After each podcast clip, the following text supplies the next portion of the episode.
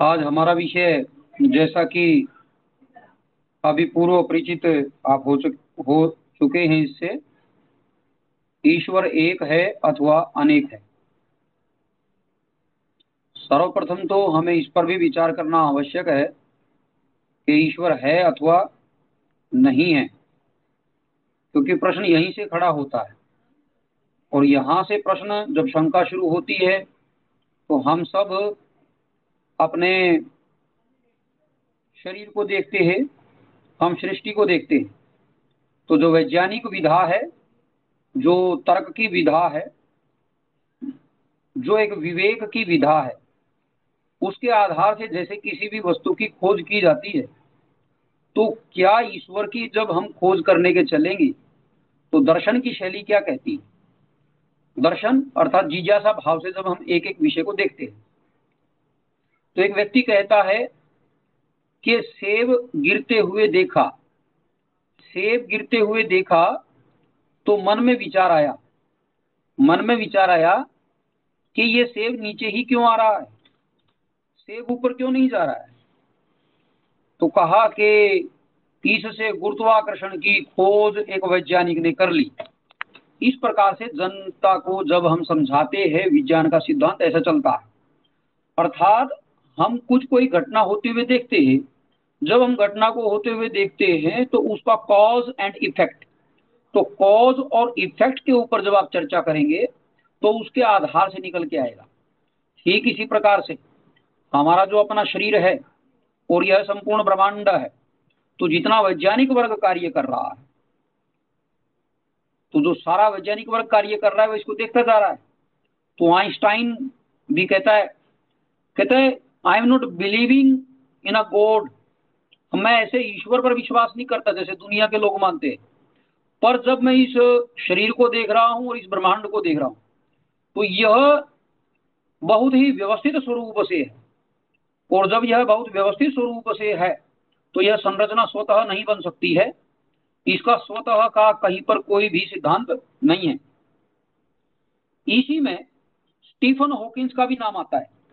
Stephen Hawkins जब इसके ऊपर कार्य करता है तो वह एक पुस्तक लिखता है, जो गोल्ड पार्टिकल के ऊपर उसने लिखी है। उसमें वह ये कह रहा है, खोज करता जाता है, खोज कर द ग्रैंड डिज़ाइन काफ़ी पॉपुलर हुई, आप लोगों ने नाम सुना भी होगा। तो ग्रैंड डिज़ाइन में वह पुस्तक को प्रारंभ करता है, और वह लगभग 300-400 पेज का पुस्तक, और वो पूरा का पूरा पूरा का पूरा बताता जाता है, बताता जाता है। हिस्ट्री वह हर एक देश की बताता जाता है। वैज्ञानिक विधि के साथ बताते बताते अंत में जाकर के वो ये कहता है कि अगर यह सिद्ध हो गया, वह अपनी एक थियरी रखता है थियरी के आधार पर बात कर रहा है, लेकिन अंत में वह कह रहा है, अगर यह सिद्ध हो गया तो ईश्वर नहीं है, यह उसकी अंतिम पंक्ति है पुस्तक की। आप उसे पढ़िएगा ग्रैंड डिज़ाइन का अंतिम पंक्ति।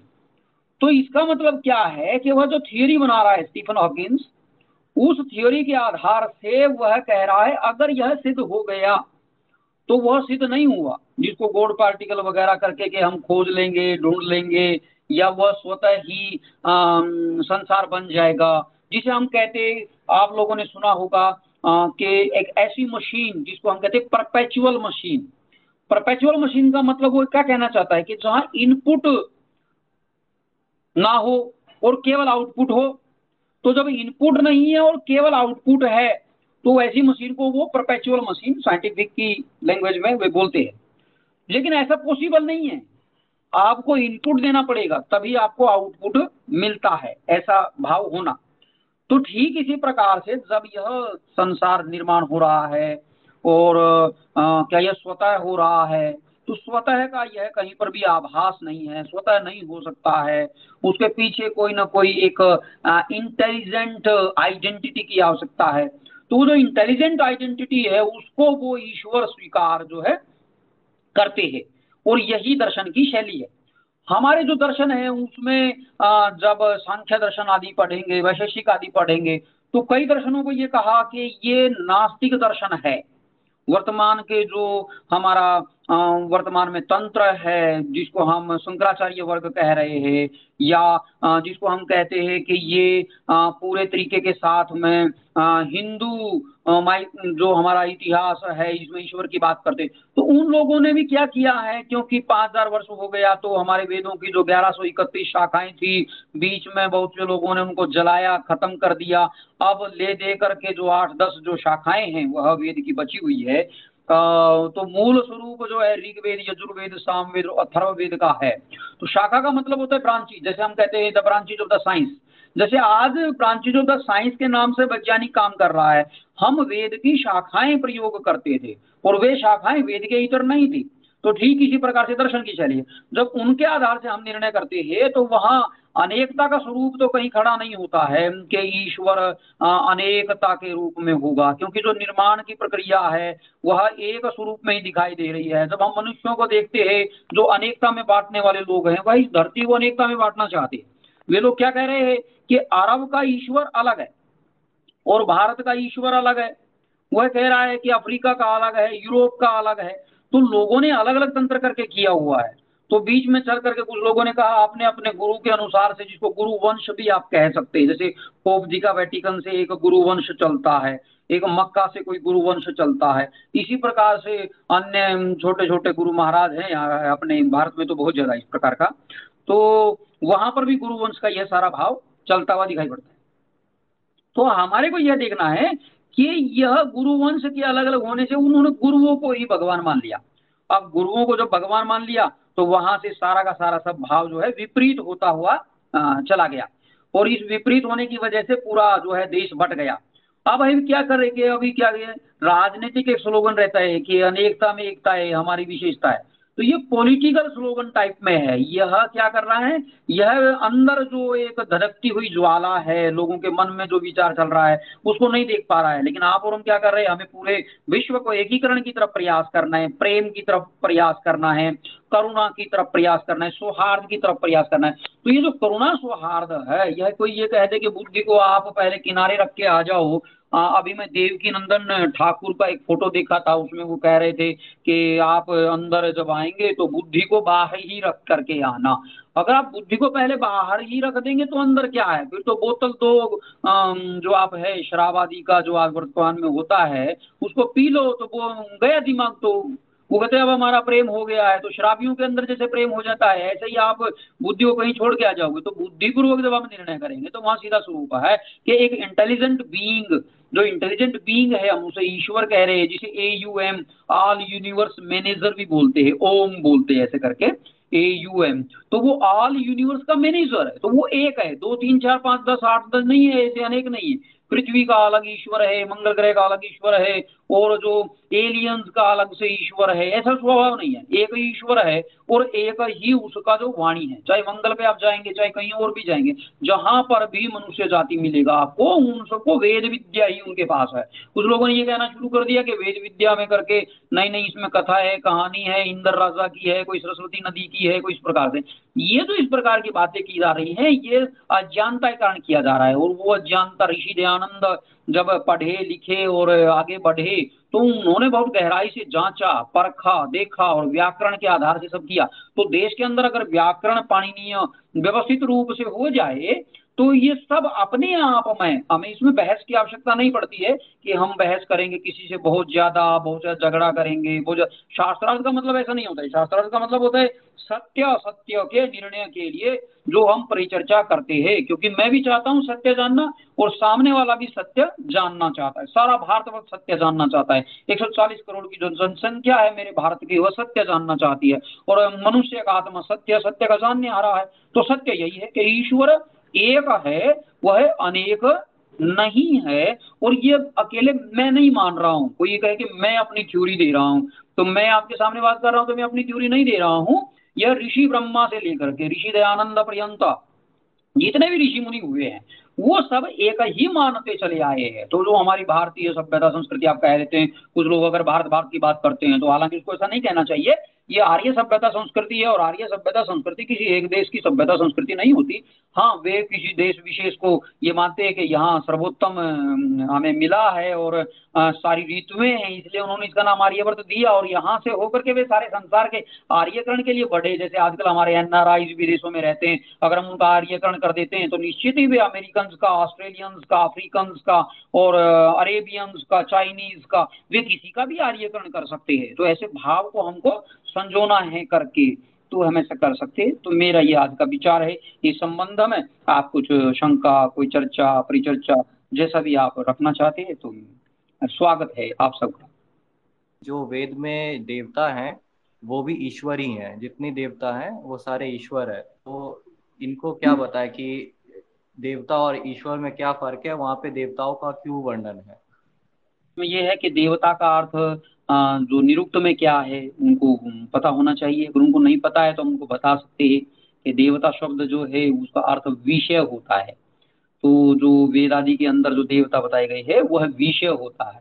तो जिस देवता का मंत्र होता है, ये इस देवता का मंत्र है, ये इस देवता का मंत्र है, ये इस देवता का मंत्र है तो वह विषय के आधार से सारा प्रकल्प चलता है। और रही बात जो देवता तैतीस कोटि की बात होती है, अगर हम उसको उस रूप में लेते हैं तो तैतीस कोटि वाले मामले में काफ़ी अब माहौल बदल रहा है। बहुत से लोग इसको बिल्कुल समझ रहे हैं कि तैतीस प्रकार के देवता होते हैं, क्योंकि जब शास्त्रार्थ में प्रक्रियाएँ जब प्रारंभ में बड़े ऋषि ने चलाया तो उस काल में क्या चलता है कि तैतीस करोड़ के देवता होते हैं। तो बोले, नाम बताओ तो नाम बताने की स्थिति में नहीं है, लेकिन तैतीस कोटि देवता, वो जो हमारे शास्त्रों में वर्णित है, उनका नाम भी बताए गए हैं। और इस समय के ऊपर तो जो टेलीविज़न आदि के ऊपर भी चैनल जाते हैं तेनाली, रामा वगैरह या अन्य प्रकार का प्रकल्प। वहाँ पर भी धीरे धीरे लोग बुद्धि पूर्वक तैतीस कोटि देवताओं को बताने लगे हैं। तो ये जो देवता है देवता क्या है? कि जो दा, देवता दानाद्वा जो दान मतलब देने वाला है करके। तो देने वाला करके तो देवता स्वरूप में उसको खड़ा करते जाते हैं। तो पृथ्वी जल अग्नि वायु आकाश सूर्य चंद्र नक्षत्र जो तैतीस कोटि देवता में आप आ, अपना वसु है, आठ वसु है, आप ग्यारह रुद्र की जब आप बात करेंगे तो रुद्र देव भी आप उसमें ले सकते हैं बारह आदित्य है, उसको भी आप करें। तो जब हम चर्चा परिचर्चा करते हैं, अगर भी जानने का जिज्ञासु है तो हम उसे बात करना चाहिए। जिज्ञासु नहीं है, वो किस तरीके से स्वीकार करना चाहता है, उस तरीके से अगर वह ये कह रहा है कि नहीं, मेरी तो सरकारें हैं पूरे भारतवर्ष के और हर एक स्टेट के अंदर ऐसा है, मैं पूरा वैसे बहुत बड़ा ताकतवर हो गया मेरी ही मानी जानी चाहिए तो वो प्रकल्प अलग हो जाता है उसका समाधान अलग होगा। लेकिन चर्चा परिचर्चा के अंतर्गत जिज्ञासु भाव से अगर हम कर सकेंगे तो इसका स्वरूप इसी प्रकार से बनेगा और हमें वैसा बनाना चाहिए। और हमें ये बचना चाहिए कि हम उसको एक एक वर्ग का नाम दे दें। जैसे कोई भी आ, अभी कोई एक एक सॉन्ग बनाया कल कोई एस वाई एल के नाम से मुँह से वाला टाइप में तो कुछ लोगों ने सीधा उसको खालिस्तान टाइप हो गया ऐसे करके। तो एकदम अगर आप ऐसा कर देंगे तो वो बिल्कुल ही परे हो गया। आपको तो अंत, अंतिम व्यक्ति तक जाना है और अंतिम व्यक्ति तक जो है विद्या विद्या का यह प्रकाश है और प्रकाश की लड़ाई नहीं होती अंधकार के साथ। जैसे ही आप बटन ऑन करते हैं आपकी ट्यूबलाइट जलती है, अंधेरे तो दिखता ही नहीं है, अंधेरा समाप्त हो गया। तो अंधेरे के साथ टक्कर क्या होनी है? कोई टक्कर नहीं होती है, कोई लड़ाई नहीं है, कोई झगड़ा नहीं है, समाप्त। तो प्रकाश हम फैलाएँगे, विद्या का पुंज बन जाएँगे तो ये हो सके। जी। ऋषि जी? नमस्ते जी। जी जी नमस्ते जी। नमस्ते जी। हाँ ऋषि जी। आप इसको कोई और उत्तर भी देना चाहते हैं? जो अभी ईशान ने पूछा था देवता और ईश्वर के बारे में। नहीं देवता वाला जो तैतीस कोटि का तो आचार्य जी ने सही बोला कि आजकल लोगों में जागृति काफ़ी बढ़ रही है। हम्म। और देवता शब्द का बृहदारण्य उपनिषद में भी ये विस्तृत वर्णन है कि भाई तैतीस देवता कौन से है? ग्यारह रुद्र जो थे, ग्यारह प्राण, जो ग्यारह प्रकार के प्राण हैं, वही रुद्र कहलाते हैं। वर्ष के बारह महीने आदित्य कहलाते हैं। फिर इंद्र और प्रजापति और आठ वसु, ये मिलके तैतीस देवता होते हैं। मेरे को आचार्य जी से एक प्रश्न ये पूछना था कि आजकल चर्चा में सबसे ज़्यादा जो प्रश्न आता है जो एक बृहदारण्य उपनिषद का एक मंत्र है, द्वावे ब्राह्मणा रूपा। मतलब उस मंत्र का ऐसा अर्थ करते हैं कि भाई ब्रह्म के दो रूप हैं, एक साकार है और एक निराकार है। और लोग का यह प्रश्न होता है कि भाई आप ब्रह्म को केवल निराकार मानते हो, लेकिन बृहदारण्य उपनिषद के इसी मंत्र में उनके दो रूप, साकार और निराकार, दोनों माने हैं तो आप उनको साकार क्यों नहीं मानते? तो आप ये जिज्ञासा का कृपया समाधान करेंगे क्या? जी, बिल्कुल बिल्कुल, संभव है। मैं इसमें एक बात रखना चाहूँगा। और ऋषि दयानंद ने तृतीय समोल्लास में सत्यार प्रकाश, उसमें नवद्रव्य का चर्चा किया है। और जहाँ वे नव द्रव्याणी की परिचर्चा करते हैं, वहाँ नव द्रव्याणी में वहाँ एक शब्द आया है, आत्मा। तो वहाँ ईश्वर नहीं आया है। और इसका मतलब तो लोग कहेंगे कि भाई ये नव द्रव्याणी की जो चर्चा परिचर्चा कर रहे हैं तो इसमें आत्मा की बात आ रही है, परमात्मा की बात तो है ही नहीं। ईश्वर की बात नहीं तो फिर कहते हैं कि आत्मा के दो स्वरूप होते ये लोग जो व्याख्या कर रहे हैं ये ब्रह्म का अर्थ वहाँ आत्मा से ले रहे हैं। तो ये आत्मा को वहाँ ब्रह्म बोल देते हैं और वहाँ उसका दो स्वरूप हो गया। एक को जीव बोलते हैं और एक को ईश्वर बोलते हैं। जो ईश्वर है, वह निराकार है। पर ब्रह्म बोलेंगे उसे। पर ब्रह्म। तो ये परब्रह्म जो है, निराकार है और जो जीव है, वो एक देशी है, वो ससीम है वह परिसीमित है वो परिच्छिन्न है और वो ईश्वर से कुछ स्थूल है। तो जो ईश्वर अर्थात निराकार से कुछ स्थूल है तो उसी को आप जन्म मरण में आता है वो साकार रूप जो आप और हम हैं इसको व्याख्या कर सकते हैं आप। जी। इसमें मेरा एक पक्ष यह था जी। कि मैंने ये जो उपनिषद का पूर्ण प्रकरण पढ़ा, इसमें पहला मंत्र मैंने जो बोला कि द्वा ब्राह्मण रूपो मूर्त चैव मूर्त च, उसके बाद इसमें प्रकृति के पंचभूतों की चर्चा है कि भाई जो वायु और अंतरिक्ष भिन्न है, वह मूर्त है। मतलब हमें भी पता है कि भाई वायु और आकाश ये दो पदार्थ ऐसे हैं जिसमें रूप गुण नहीं है। बाकी के तीन जो प्रकृति के महाभूत है, उसमें रूप गुण है। तो क्या यहाँ पे हम ब्रह्म का अर्थ प्रकृति भी कर सकते हैं कि भाई प्रकृति के तीन भूत, अग्नि पृथ्वी और जल, उसमें रूप गुण होने के कारण उसको मूर्त मान लो, और बाकी के दो जो भूत है, उसमें रूप गुण नहीं है, इसलिए उसको अमूर्त मान लो, क्योंकि दूसरे मंत्र में इसी की चर्चा है, और तीसरे मंत्र में तो स्पष्ट लिखा है कि वायु और अंतरिक्ष तो अमूर्त है। तो क्या तो, है नहीं देखो आप निराकार और साकार को आप मूर्त अमूर्त से नहीं करेंगे। मूर्त हम्म। अमूर्त एक विषय भिन्न पड़ता है और साकार अच्छा। निराकार विषय भिन्न पड़ता है। साकार निराकार विषय जैसे ये कुछ ऐसा मानना चाहिए कि हम दसवीं कक्षा तक विज्ञान पढ़ाते हैं तो उसका लेवल क्या रहेगा? प्लस टू तक जाएँगे तो क्या रहेगा? फिर हम बीएससी तक जाएँगे तो क्या रहेगा? एमएससी पे जाएगा तो क्या रहेगा? और फिर धीरे धीरे अंतरिक्ष विज्ञान की जब बात करेंगे तो वहाँ स्थिति क्या जाएगी? तो अभी अगर आप इनके आधार से जाओगे, मान लीजिए आप साकार, निराकार पर ही चर्चा करेंगे तो जो परिभाषा आएगी निराकार की तो निराकार की परिभाषा में जल भी आता है। जो अगर प्रारंभिक अवस्थाओं में ले तो वो कहते हैं कि जिसका सुनिश्चित, निश्चित आकार नहीं है, वो निराकार है। तो जो आकार बदल लेता है, कहते वो निराकार है।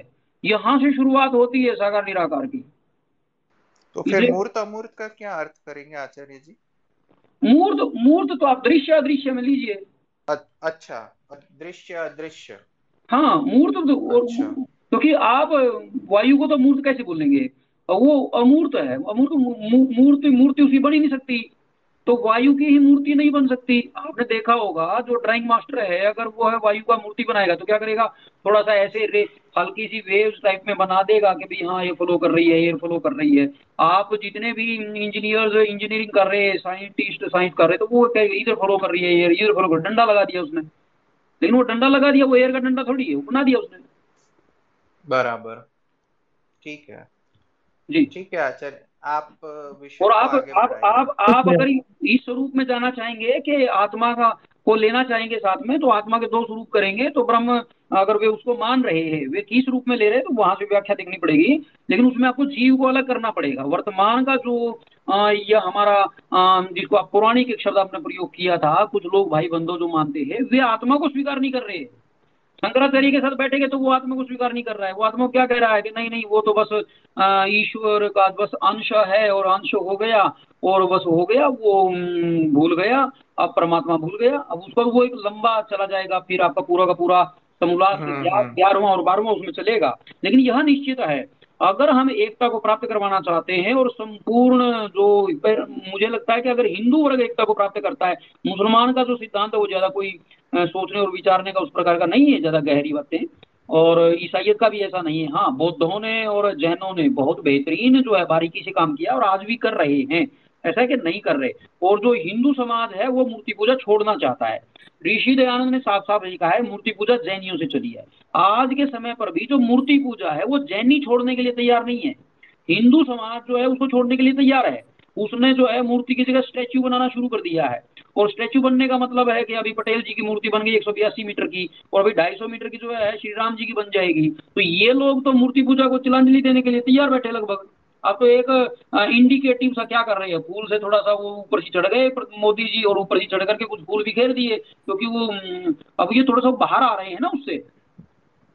यहाँ तक की है कि जो शंकराचार्य जी हैं पुरी के वे तो ये भी कह देते हैं कि जो आर एस एस का वर्ग जो कार्य कर रहा है ये तो आर्य समाजी ही है। आचार्य जी। जी। जी आचार्य जी अद्वैत द्वैत और त्रेतवाद क्या है? देखिए, ऋषि दयानंद ने तो जो अद्वैत को किया है, उन्होंने सीधा किया है। हम किसी को कहते हैं कि उसके समकक्ष कोई नहीं है। अद्वैत है। हम बोलते हैं, ईश्वर अद्वितीय है। तो अद्वितीय को ही हम अद्वैत बोलते हैं। लेकिन कुछ हमारा भाई बांधव यह कर रहा है कि अद्वैत का अर्थ है, दूसरा कोई नहीं है। यह अंतर है। ऋषि दयानंद कह रहे हैं कि अगर आप अद्वैत को मानते हैं, आप यदि अद्वैत को मानते हैं तो आप ईश्वर को अद्वितीय अद्वितीय का उसके समकक्ष कोई नहीं है। लेकिन जो अद्वैत वर्तमान में कह रहे हैं अड़ गए और अड़ने के बाद बोले कि उसके सिवा कुछ भी नहीं है। तो यहाँ विभेद जो है हो रहा है। दूसरा, जो वर्तमान में इसको भाग में लोगों ने कहा कि हम तो त्रेतवादी है। मैं तो कहूँगा, आर्यों को कहा जाए कि ये अद्वैतवादी है, अर्थात ये ईश्वर को अद्वितीय मानते हैं और ईश्वर के अन्यत्र किसी की उपासना स्वीकार नहीं करते। आज का हमारा विषय भी है और विषय में हमने रखा है। विषय क्या? कि प्रतिमा का पूजन करना कि नहीं करना। जब आपने ये प्रश्न पूछ लिया तो वह भी साथ में ही आ जाएगा। तो फिर हम क्या करेंगे? द्वैत वाला क्या करेगा? वह ईश्वर को मानता है और प्रकृति को भी स्वीकार कर लेगा। लेकिन तीसरे वाला क्या? जीव को मानेगा बीच में। ईश्वर, जीव और प्रकृति, ये तीनों की सत्ता है और ये अनादि है। जैसे फिजिक्स का एक सामान्य सिद्धांत है, जिसे आप लोग देखते हैं कि matter can neither be created nor be destroyed it can be change from one form to another form आप इसको प्रकृति पे ले जाइए। Prakriti can neither be created nor be destroyed it can not be change from one form to it can be change from one form to another form उसका स्वरूप बदल सकते हैं आप। वह अनादि है, अनंत है, पर उसमें क्या होता है? विकृति आती है। तो प्रकृति के साथ हमारे साथ जुड़ा है विकृति। दूसरा, हमारे पास जीव। तो जीव कह रहा है, jiva can neither be created nor be destroyed also it can not be change from one form to another form but it can be attached and it can be detached with body तो जो body का परमात्मा ने बनाया है आत्मा नहीं बना सकता है शुरू में जीव नहीं बना सकता है। इसलिए कहा अच्छा। ईश्वर हमारा कल्याण करने वाला। तो ईश्वर हमारा कल्याण अच्छा। करने वाला है तो उसने हमारे को उसमें जन्म और मरण उससे हुआ। जी। आचार्य जी क्या मैं पूछ सकता हूँ? हाँ बिल्कुल। जितेंद्र जी नमस्ते। जी। हाँ नमस्ते। आ, नहीं आ, मेरा प्रश्न एकदम सीधा और सिंपल सा था। ये मूर्ति पूजा से संलग्नित है इसलिए मैं पूछना चाहता हूँ कि हम्म। हमारे मूर्ति पूजा में सिर्फ़ शिव या विष्णु के जो दो तीन ही प्रकार मतलब जो अवतार है उनकी हम पूजा करते हैं बार बार उनके ही मंदिर दिखते हैं जैसे राम है कृष्ण है। पर उसके सिवा जो बाकी अवतार हो गए उनके मंदिर हम क्यों नहीं जाते? मतलब जैसे कुर्मा अवतार है तो उनके ऐसे चिन्ह ज़रूर मिलते हैं बट उनका ऐसा मंदिर करके नहीं होते हैं।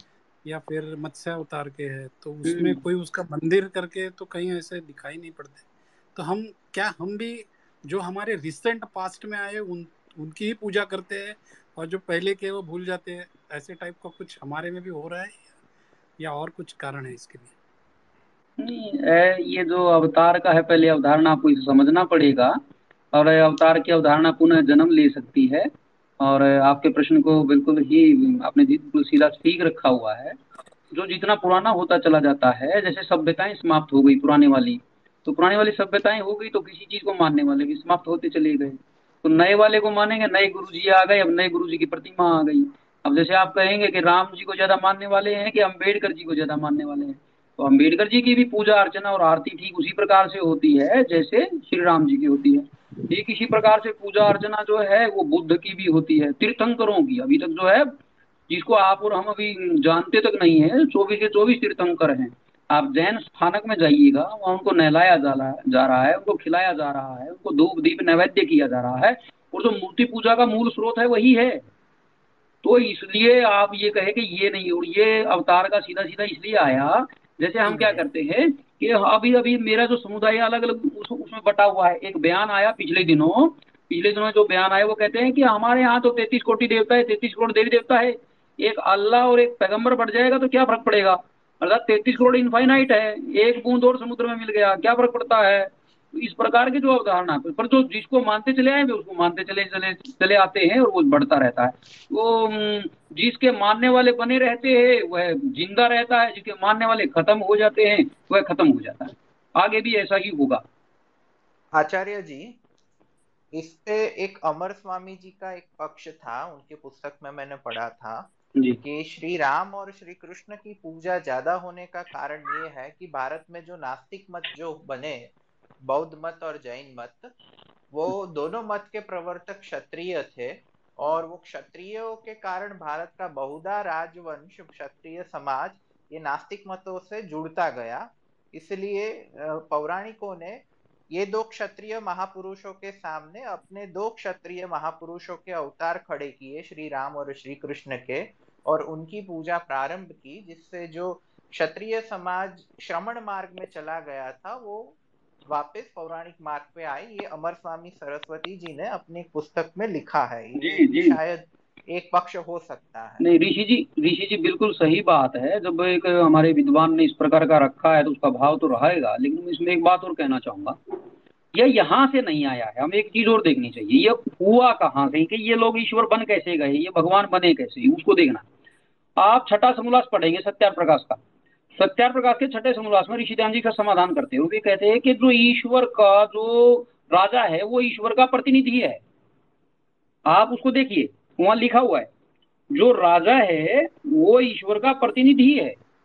लेकिन अब प्रतिनिधि की जगह है, वो खुद ही ईश्वर बन गए, क्योंकि जब क्षत्रिय बहुत ऊँचे लेवल पे चला गया तो उनका जो इसको आप कह रहे हो कि ब्राह्मणों ने ऐसा कर दिया। उनसे तो जैसा चाहा वैसा लिखवा लिया। अब पंडित जी, जब अगर ऋषि ध्यान जी की तरह ये नहीं होंगे कि भाई मेरी उंगलियों की बत्ती बना करके आग लगा दो और आग लगा दो, तब भी मैं सच ही बोलूँगा। तब तक ऐसे ब्राह्मण नहीं होंगे तब तक ऐसे विद्वान नहीं होंगे तो क्षत्रियों को कौन संभालेगा? तो यह सारा स्वरूप यहाँ से खड़ा हुआ है। वहाँ पर लिखा है एक और क्षत्रिय।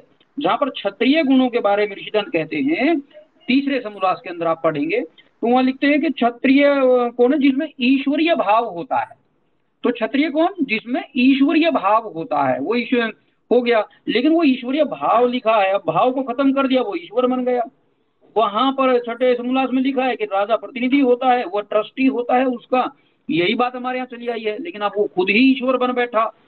तो ऐसी स्थिति के अंतर्गत और कौन बन बैठा? वो बन बैठा, बुद्ध बन बैठा, वो क्षत्रिय था। अब क्षत्रिय वहाँ वर्ण व्यवस्था समाप्त हो गई थी, उसको ब्राह्मण बनने का अधिकार दिया नहीं गया। जब ब्राह्मण बनने का आपने बीच में अधिकार नहीं दिया, वो सीधा वानप्रस्थी हो गया। जब सीधा वानप्रस्थी हो गया तो उसने कोई अलग मत नहीं चलाया है। यह अलग मत बौद्धों ने चलाया है। जैसे गुरु नानक देव जी ने कोई अलग मत नहीं चलाया है। अलग मत बाद में नानकियों ने चलाया है। जी भी ऐसे ही कहते हैं, नानकियों ने ऐसा किया है। अब नानकी अपने आप को जो है, सिख शब्द या जो भी कह रहे हैं, वहाँ से वह स्वरूप अलग हो जाता है। तो मूल रूप से ना बुद्ध ने इसको चलाया, मूल रूप से ना जैन महावीर ने इसको चलाया, मूल रूप से ना नानक जी ने इसको चलाया। जी। कि अगर आप राम कृष्ण कृष्ण को नहीं मानते तो कृष्ण क्या आप ये बता सकते हैं कि कृष्ण द्वापर में हुए नहीं क्या? फिर ये जो सतयुग तेता युग द्वापर युग कलयुग इसकी परिकल्पना या इसका जो होना या ये होना ये तो फिर आप सब बिल्कुल खत्म कर कर दोगे भाई एक किसी किताब से मानोगे। हमें तो सबको लेके चलना है। किसने कहा? प्रकाश को भी लेके चलना है रामायण को भी लेके गीता को भी लेके चलना है उसमें जो भी हमें सही मिलता है। नहीं नहीं नहीं नहीं नहीं आप आप आप आप अपने शब्द ना आचार्य जी हमको भी कुछ पूछना था। एक मिनट समानता जी समानता जी आप ना ये शब्द हमारे मुँह में मत डालिए। और जो पूर्वाग्रह आपके मध्य में है वो हमारे ऊपर डाल करके आप ऐसे कह रहे हैं हम राम को नहीं मानते हैं हम कृष्ण को नहीं मानते। कौन कहता है हम राम को नहीं मानते? कौन कह रहा है हम कृष्ण को नहीं मान रहे? लेकिन हम उस कृष्ण को जो एक छदम रूप गोपदेव ने बनाया है जो सोलह हज़ार रानियों का इस प्रकार का गढ़ दिया कोई रासलीला का गढ़ दिया उसको कैसे आप स्वीकार प्रश्न है। एक मिनट उनका हो गया है। जी मनोज जी। हाँ आचार्य जी नमस्कार। नमस्ते। आचार्य जी आप लोग वैदिक धर्म मानते हैं बोलते हैं आप ब्रह्म को मानते हैं। जी। तो ईश्वर तो कड़कड़ में बसते हैं। जी कंकर कंकर में शंकर बसते हैं। ठीक है। तो फिर आप मूर्ति पूजा का विरोध क्यों करते हैं? उसी मूर्ति में भी तो भगवान ही भगवान का ही वास है ना? हाँ, वही ब्रह्म है ना? बिल्कुल मूर्ति में बिल्कुल मूर्ति में मूर्ति में शंकर है मूर्ति में ब्रह्म है। हाँ तो फिर आप उनका विरोध क्यों कर रहे हैं? नहीं विरोध नहीं कर रहे हैं। आप समझिए इसको जो सम, मैं जो कहना चाह रहा हूँ उसको समझिए। आप जो आप जो आपने अभी दो दिन से जो झगड़ा चल रहा था सब लोग का उसमें तो यही है।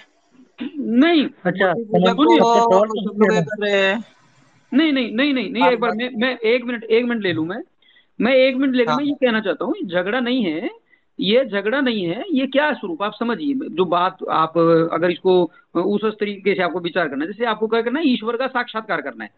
जब आप ईश्वर का साक्षात्कार करेंगे तो हम सब भी हमारा क्या नाम रखा हुआ है? मंदिर रखा है। तो मन मंदिर अर्थात तो मन के अंदर है।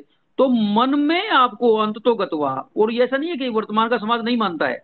आप मोदी जी को देखोगे अगर वो केदारनाथ में गए हैं तो केदारनाथ में जा करके कहीं पर जो दुनियावी चीज़ें हैं अगर उनको कहीं धूप दीप नैवेद्य करना पड़ा तो वो कर किया उन्होंने। लेकिन जब वो गुफा में गए हैं तो वहाँ तो कोई प्रतिमा साथ नहीं लेके गए हैं। अर्थात जब आप उपासना करने के लिए चलेंगे उपासना केवल ईश्वर की की जा सकती है। ईश्वर के अन्यत्र किसी की नहीं की जा सकती है। बाकी सब राजनीति है। ये जितना भी मंदिर है ये सब राजनीति है। जी।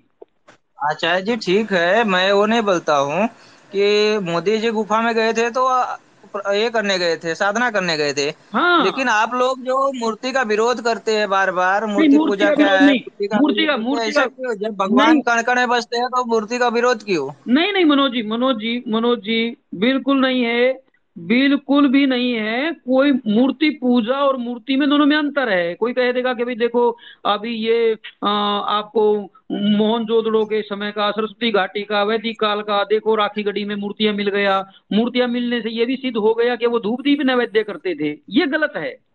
धूप दीप नैवेद्य करना और मूर्ति से बच्चा मा, मांगना मूर्ति से नौकरी मांगना मूर्ति से कुछ ऐसे वो वो वो जो है प्रक्रिया वो गलत है मांगना है तो अस, असली आचार्य जी आचार्य जी एक मिनट एक मिनट। असली मूर्ति आपकी माँ है मूर्ति आपका पिता है मूर्ति आपका आचार्य है वो जो चेतन मूर्ति आचार्य जी पहले बात तो सुनो मेरी। सुनाइए। बार बार म्यूट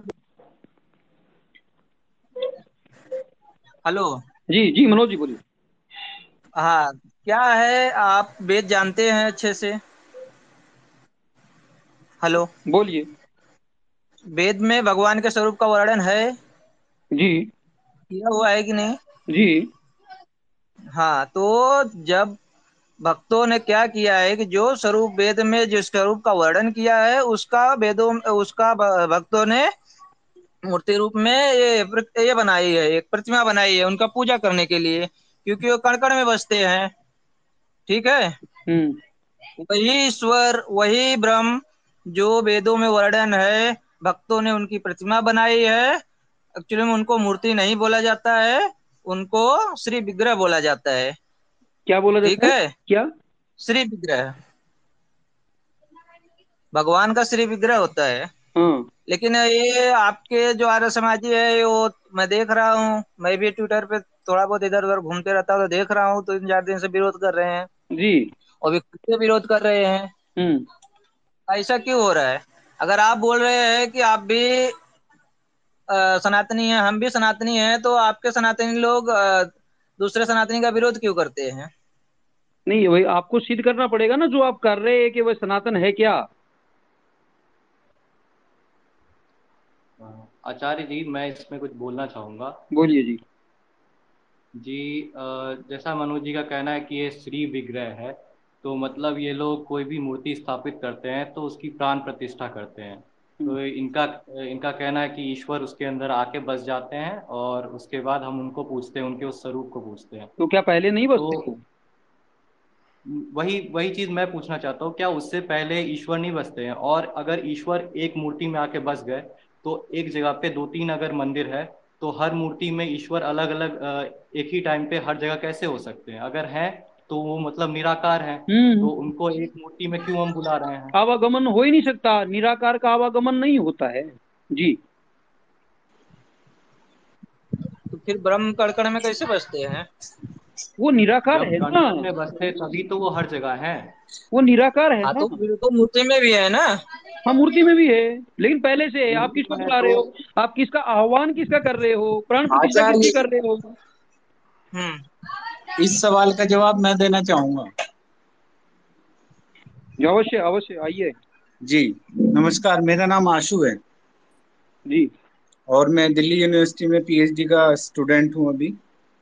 जी भाई। और मैंने सत्यार्थ प्रकाश को भली भांति पढ़ा है जो अभी ऋषिवाद जी जो बात कर रहे थे अभी कि आप मूर्ति पूजा में क्यों क्यों नहीं मानते? मतलब इनका मेन क्वेश्चन ये था कि आप मूर्ति पूजा को क्यों नहीं मानते? ये मूर्ति पूजा का विखंडन स्वामी जी ने उस टाइम पे किया था जिस टाइम पे लोगों को मूर्ति पूजा के नाम पे ठगा जा रहा था। अगर हम्म। इसको आज के हिसाब से देखा जाए तो ये गलत है। लेकिन उस टाइम के हिसाब से ठहरिए ठहरिए हाँ। मैं आपको रोकूँगा यहीं रोकूँगा बिल्कुल बिल्कुल बिल्कुल बिल्कुल। नहीं नहीं नहीं ऋषि दयानंद ने कोई भी बात ऐसी नहीं की जो सार्वकालिक ना हो जो हम्म। सार्वजनिक ना हो और जो सार्वभौमिक ना हो। इसलिए ये कहना उस समय पर इसलिए कहा था आज इसलिए नहीं है आज क्या सुधार आ गया? पहले तो मुझे आप ये बताइए ना पहले कोई सुधार हुआ ना अभी। अभी कामाख्या देवी का मैं देख रहा था लाइव वो टेलीविज़न चैनल वाले गए थे, वो दो दिन तक वहीं रहे हैं। भूत प्रेत, ओपरी प्राय डागनी शागनी पीर जिन, सब कुछ वहाँ उतर रहा है, चढ़ रहा है। और भी तरह तरह का प्रकल्प ये ये आत्मा घुसा देंगे। ये लूट, खसूट का जो धंधा है, ये बिल्कुल ही निश्चित बंद होना चाहिए और बिल्कुल व्यवहारिक, सामाजिक धरातल पर इसको आना पड़ेगा। और ऋषि दयानंद जी यही चाहते थे। विरोध नहीं है इसमें किसी का।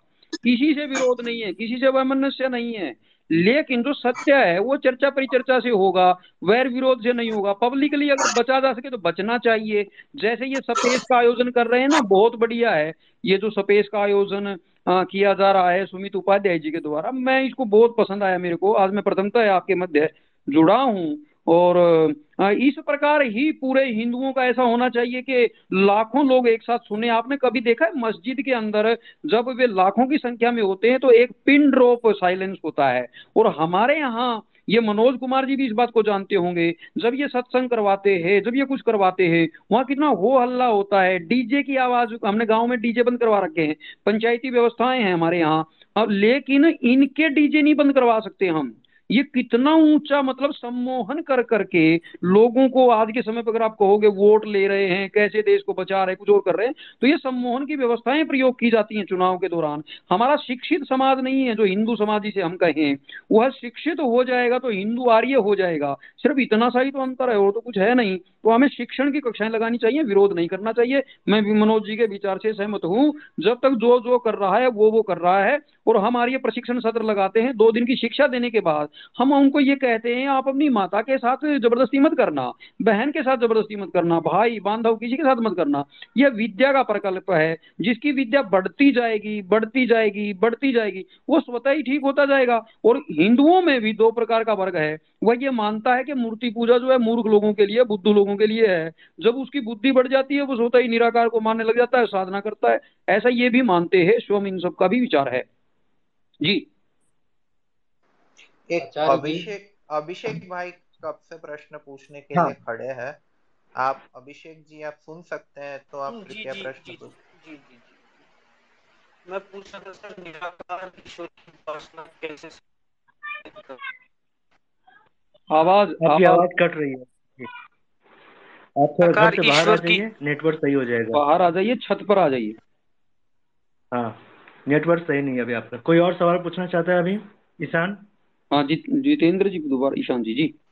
हाँ जितेंद्र अभिषेक जी का अभिषेक जी का जो प्रश्न था मैंने सुना उनका प्रश्न ये था कि निराकार की उपासना कैसे की जा सकती है? इसके लिए आपको गुरुकुल आना पड़ेगा विधिवत आपको सिखाया जाता है और ये बहुत ही सरल है। मेरे को प्रक्रिया नहीं सर प्रक्रिया नहीं पूछ रहा हूँ। हाँ। बताइए सिद्ध कर सिद्ध कैसे होगी? उपासना सिद्ध? दोबारा पूछिए। निराकार ईश्वर की उपासना सिद्ध कैसे होगी? पहले तो ईश्वर सिद्ध होना चाहिए करके। अभी तक हमने ईश्वर को विधिवत यहाँ पर उस प्रकार नहीं हुआ है। वो आर्य प्रशिक्षण सत्र लगते हैं आप वहाँ आइए पहले ईश्वर सिद्ध होगा। और जब ईश्वर सिद्ध होगा फिर जीव भी सिद्ध होगा। सिद्ध मैं ईश्वर सिद्ध है मैं मानता हूँ नहीं नहीं ऐसे नहीं होता है ऐसे नहीं होता है अभिषेक जी अभिषेक जी ऐसे नहीं होता है। आप ऐसे कहते मैं मानता हूँ मैं कह रहा हूँ जो जानता है वो मानता है। अगर आप कह रहे मेरा भी प्रशिक्षण है सर अद्वैत में मेरे को भी पता है ईश्वर। आप मुझे इस निराकार ईश्वर की उपासना सिद्ध कैसे करेंगे ये बताइए ना। अष्टांग योग निराकार ईश्वर की उपासना है।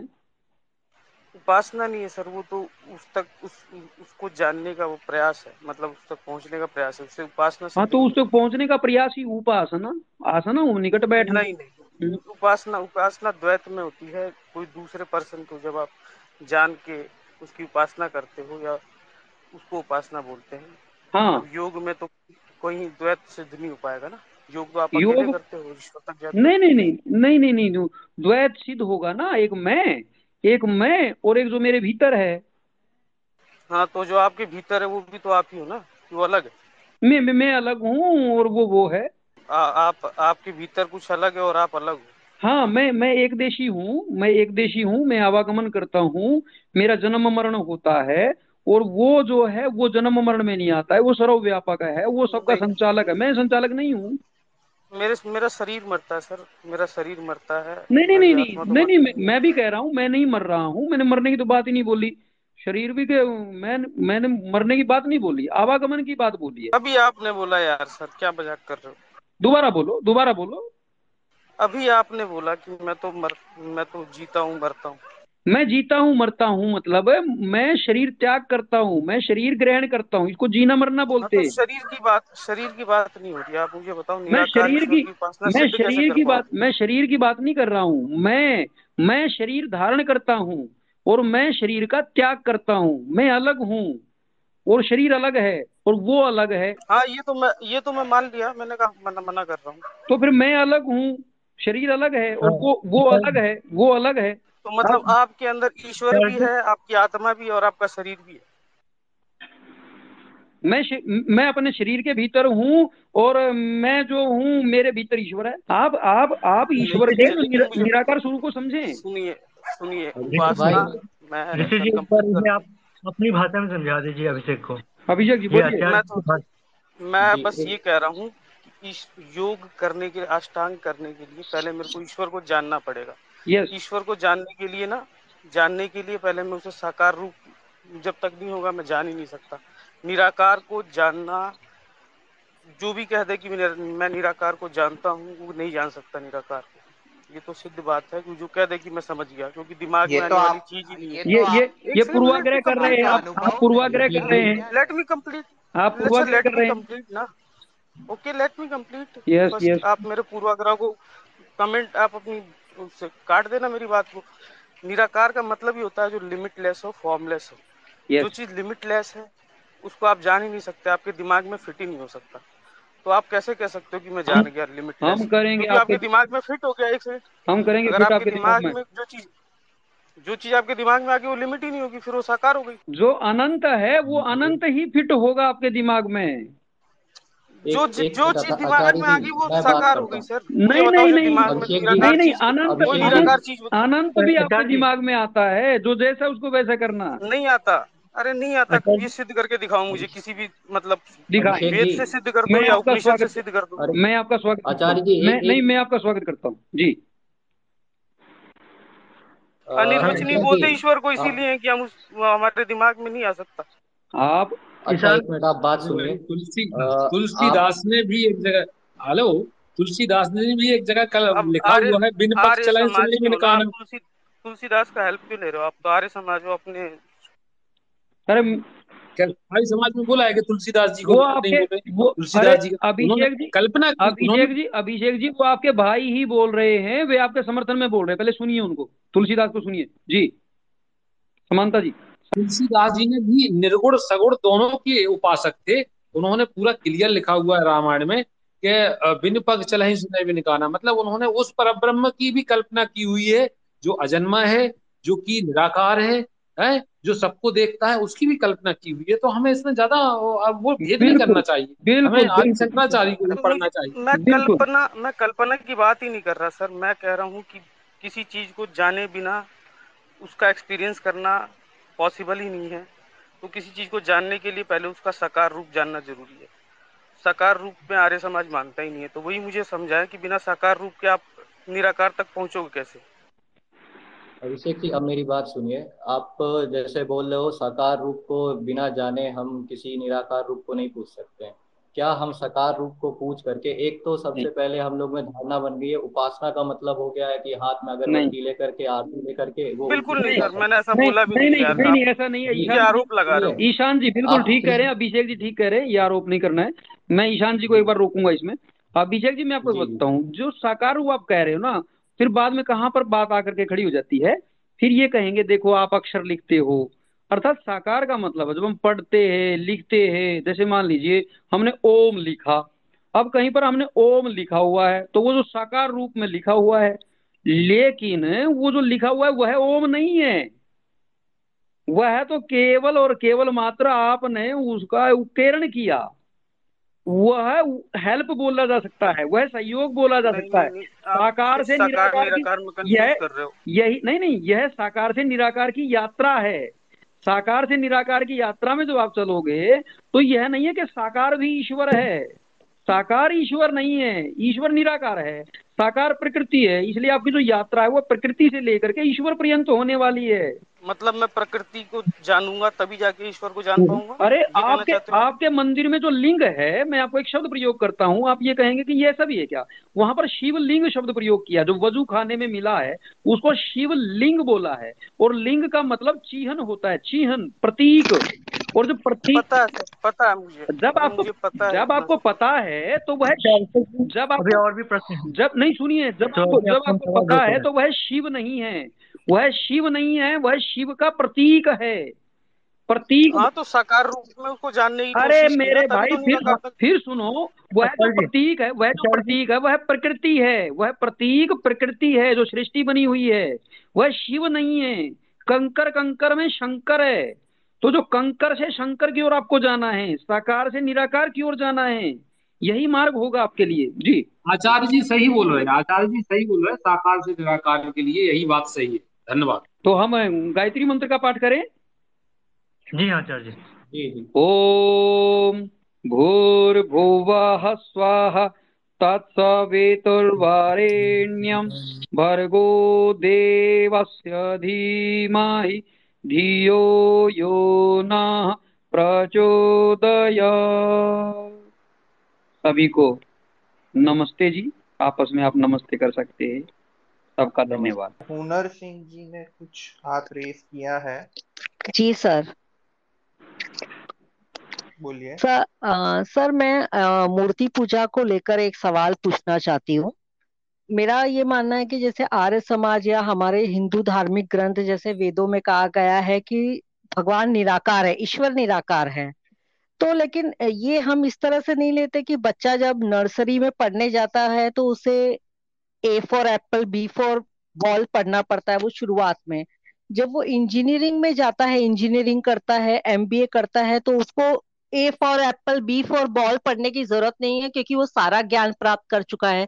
तो ये नहीं हो सकता कि मूर्ति पूजा सिर्फ़ शुरुआती, शुरुआत के लिए हो।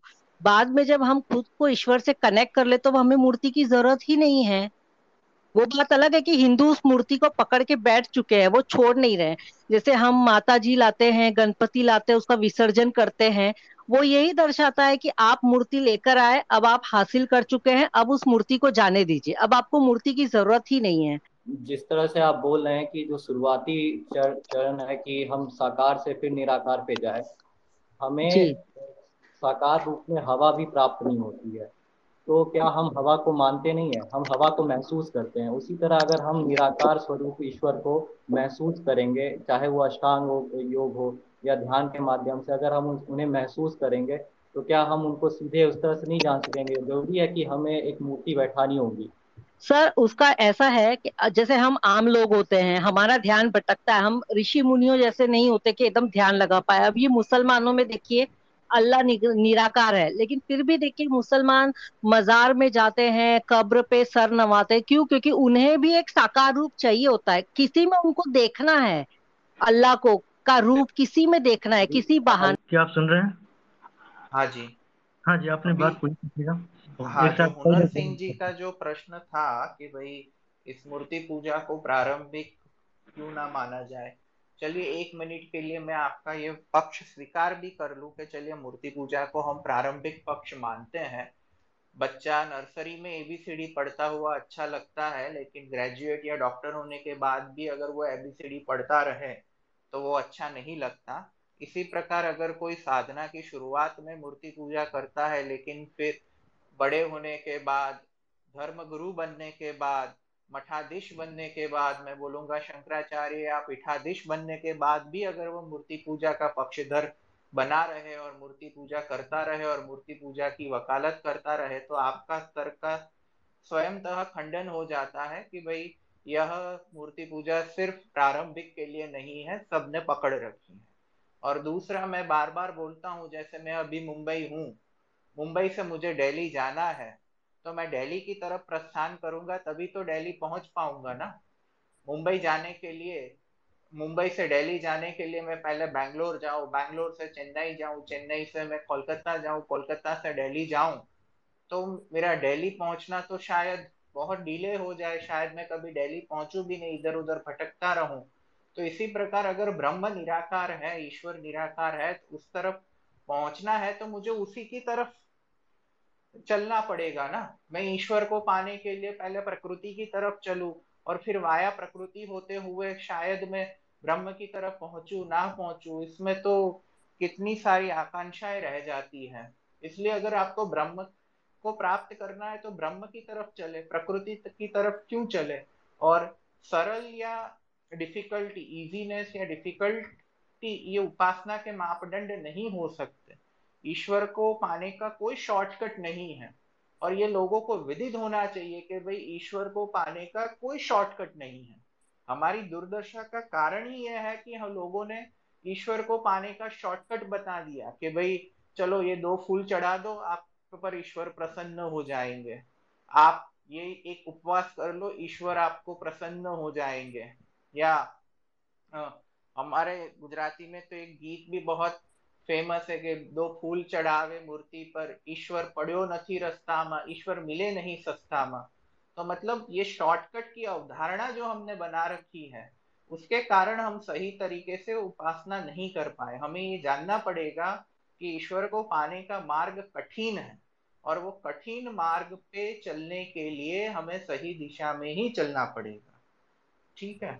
आ, मैं ये कह रहा हूँ कि अगर हमने शुरुआत में ही अगर ईश्वर को हमें जाना निराकार की तरफ़, अगर ईश्वर को हमने साकार बना दिया तो हमारे मन में छवि ईश्वर के उसी मूर्ति रूप की बन जाएगी।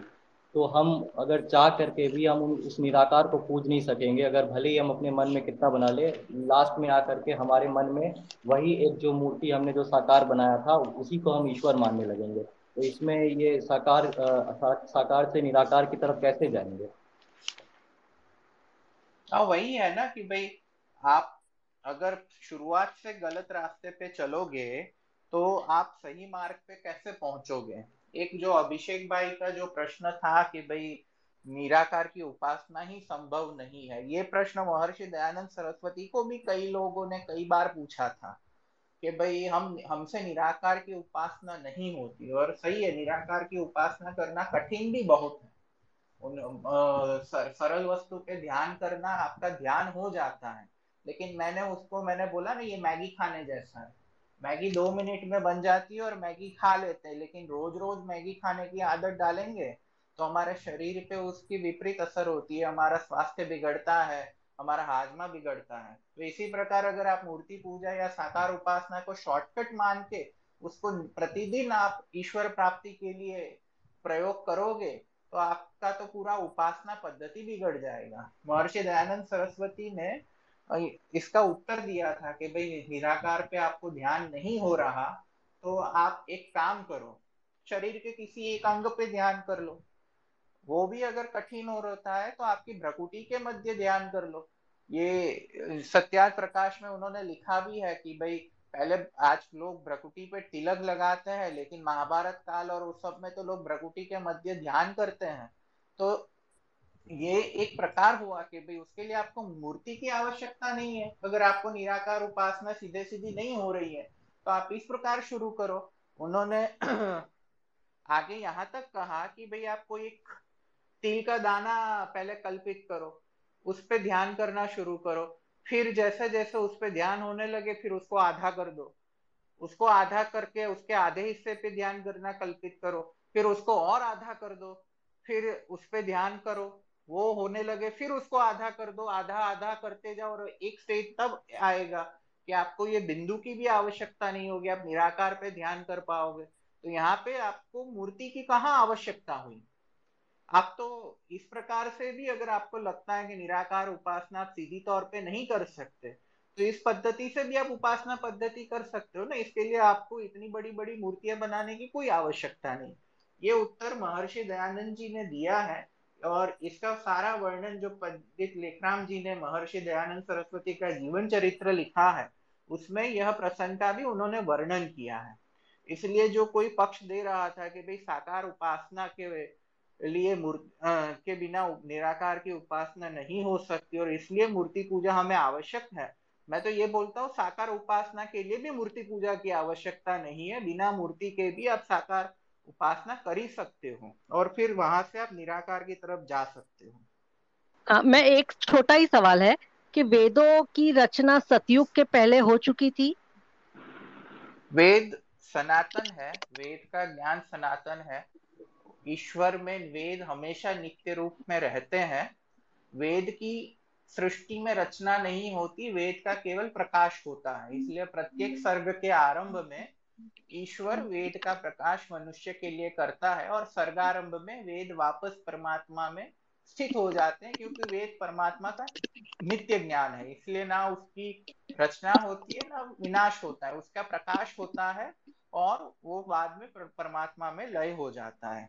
किंतु जै जी किंतु जैन परंपरा के अनुसार तो ऋषभ देव पहले आए और वेद उनके बाद लिखा गया क्योंकि ज्ञान उन्होंने ही मनुष्य समाज में प्रसारा है अब ऋषभ देव के माता पिता कौन थे ऋषभ देव तो सूर्यवंश में मेरे हिसाब से उत्पन्न हुए हैं लेकिन है? मैंने सर गूगल में सर्च किया तो ऋषभ देव के माता पिता का अलग नाम है और जो इच्छवाकू राजा हुए थे जो हाँ। सूर्यवंश के फाउंडर थे उनके माता पिता का अलग नाम है ऋषभ देव जो भी नवीन मंत्र नवीन संप्रदाय जो भी बनता है, वो एक समय जाने के बाद स्वयं को प्राचीन सिद्ध करने का यत्न करता है। जैसे जैन, जैनियों का मत भी महावीर स्वामी के बाद आया, लेकिन उन्होंने, मैं बोलता हूँ, श्रवण परंपरा पहले से थी। श्रवण परंपरा, नास्तिक परंपरा पहले से थी।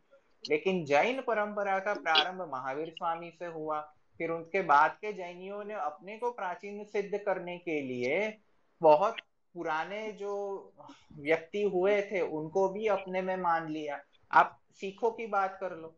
सिख, हमको सब पता है कि सिख धर्म के संस्थापक नानक जी है, ठीक है? उन्होंने सिख पंथ की स्थापना की। लेकिन नानक जी के बाद जितने भी सिख ग्रंथ लिखे गए, उसमें नानक जी को भी प्राचीन दिखाने का प्रयत्न किया गया कि नानक जी के पूर्व अवतार में थे, वो ब्रह्मा से मिले, विष्णु से मिले, ये सब किया। तो ये सब संप्रदाय वालों का ये क्या बोलते बुद्धि होती है कि भाई अपने को प्राचीन सिद्ध करने के लिए अन्य जो संप्रदाय है, उससे भी स्वयं को प्राचीन सिद्ध करने का यत्न करें।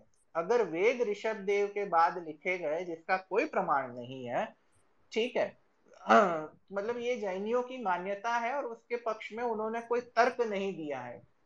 रामायण महाभारत में तो जैनियों का वर्णन भी नहीं है और रामायण महाभारत में वेदों का वर्णन है। ठीक है इसलिए ये केवल उनकी सांप्रदायिक मान्यता है स्वयं को प्राचीन सिद्ध करने के लिए। समानता जी कुछ बोलना चाहते थे? ऋषि जी। हाँ जी। यहाँ पर एक है बात कि कुछ दिनों पहले जैनियों ने एक मंत्र दिया हम्म। जिसमें उन्होंने अपने तीर्थंकर दिखाए। फिर मैंने वो मंत्र उन्होंने दिखाया कि उनके तीर्थंकर के बारे में वेदों में लिखा गया है। हम्म। फिर मैंने वो मंत्र खोजा। वो मंत्र मुझे, जो उन्होंने सत्सर्ग अध्याय वगैरह दिया, वहाँ से जब मैं निकाला वैसा कोई मंत्र ही नहीं है। जब मैंने उन्हें दिया तो वो कह रहे हैं कि आप लोगों ने वेदों में परिवर्तन कर दिया है।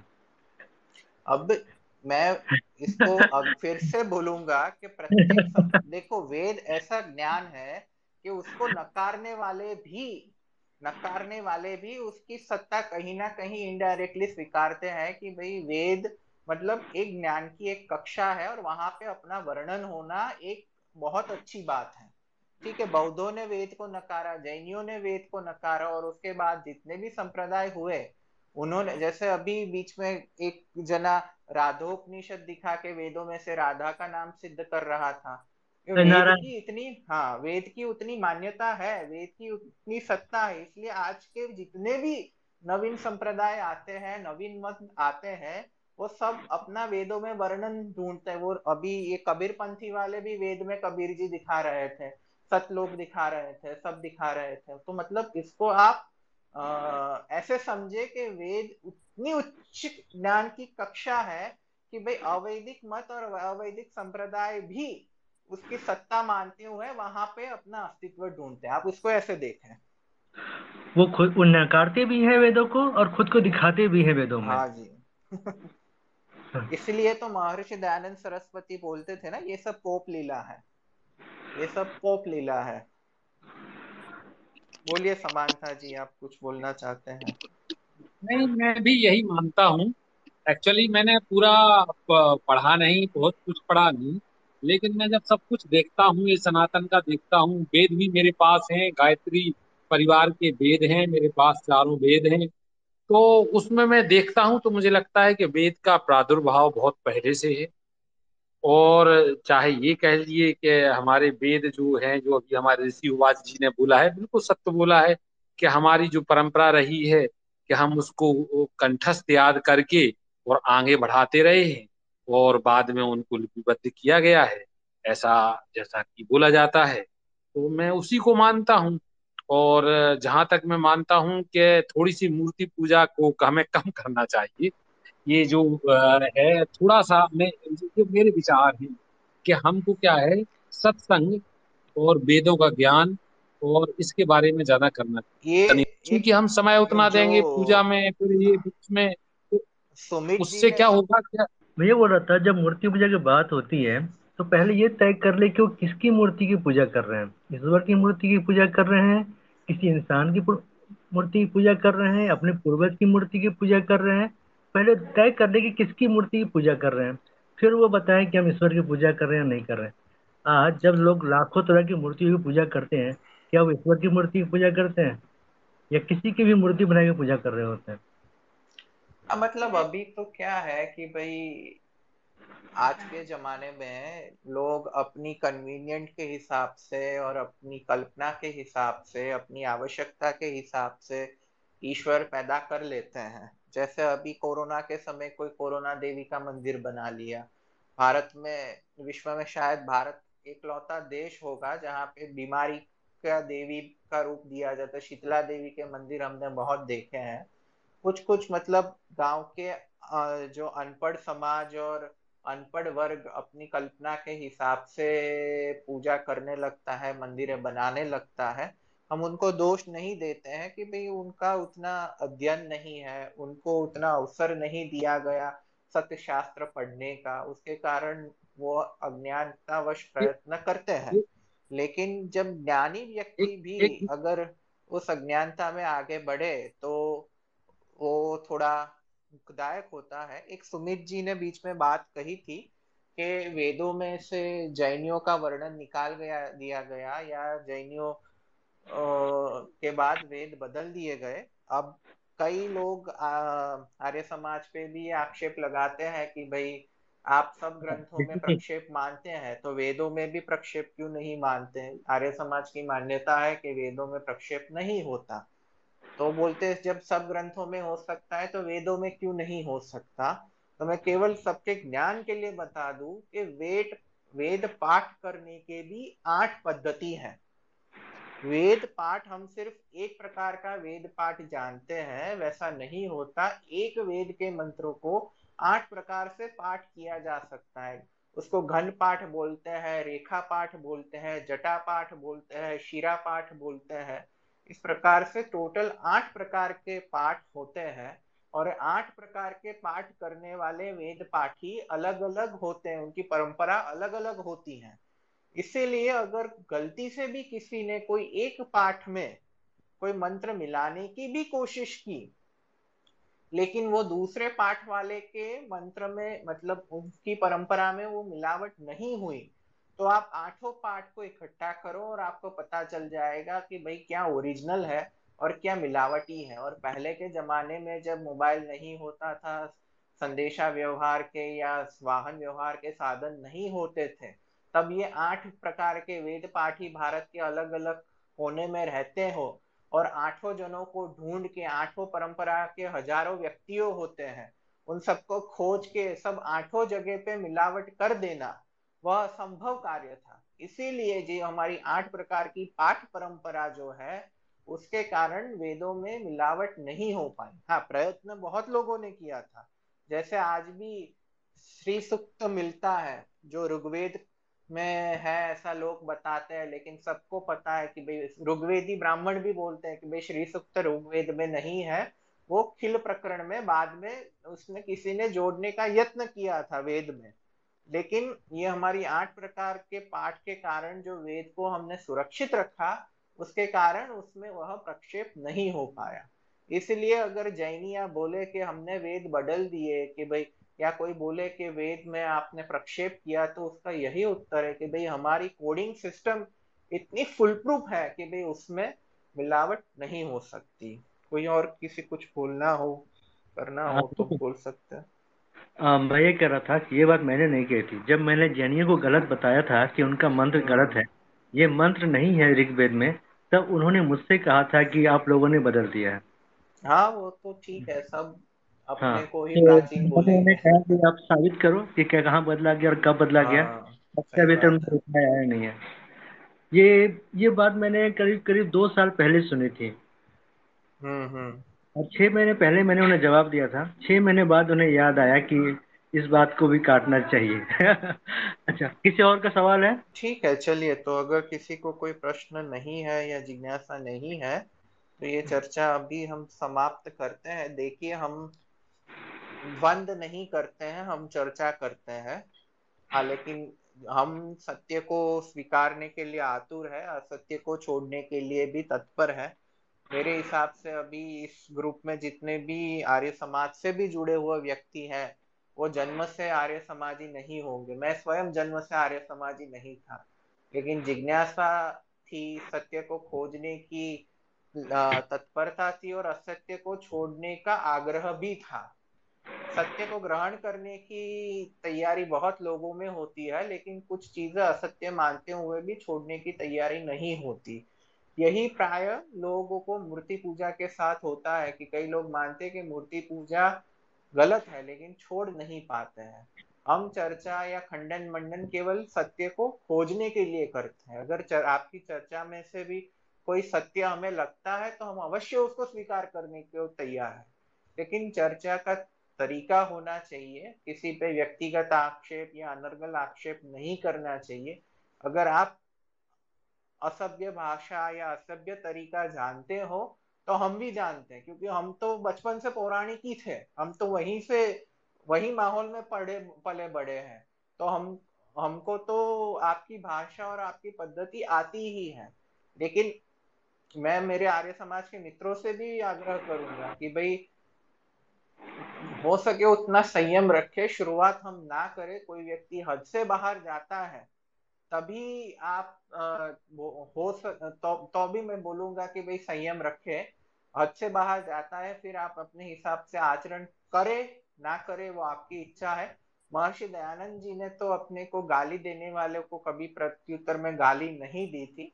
हम सब तो महर्षि की कक्षा तक नहीं पहुँचे हैं लेकिन यत्न करना चाहिए। यह बोल के मैं शांति पाठ करके अपने ये चर्चा को विराम देते हैं। शांति शांति शांति।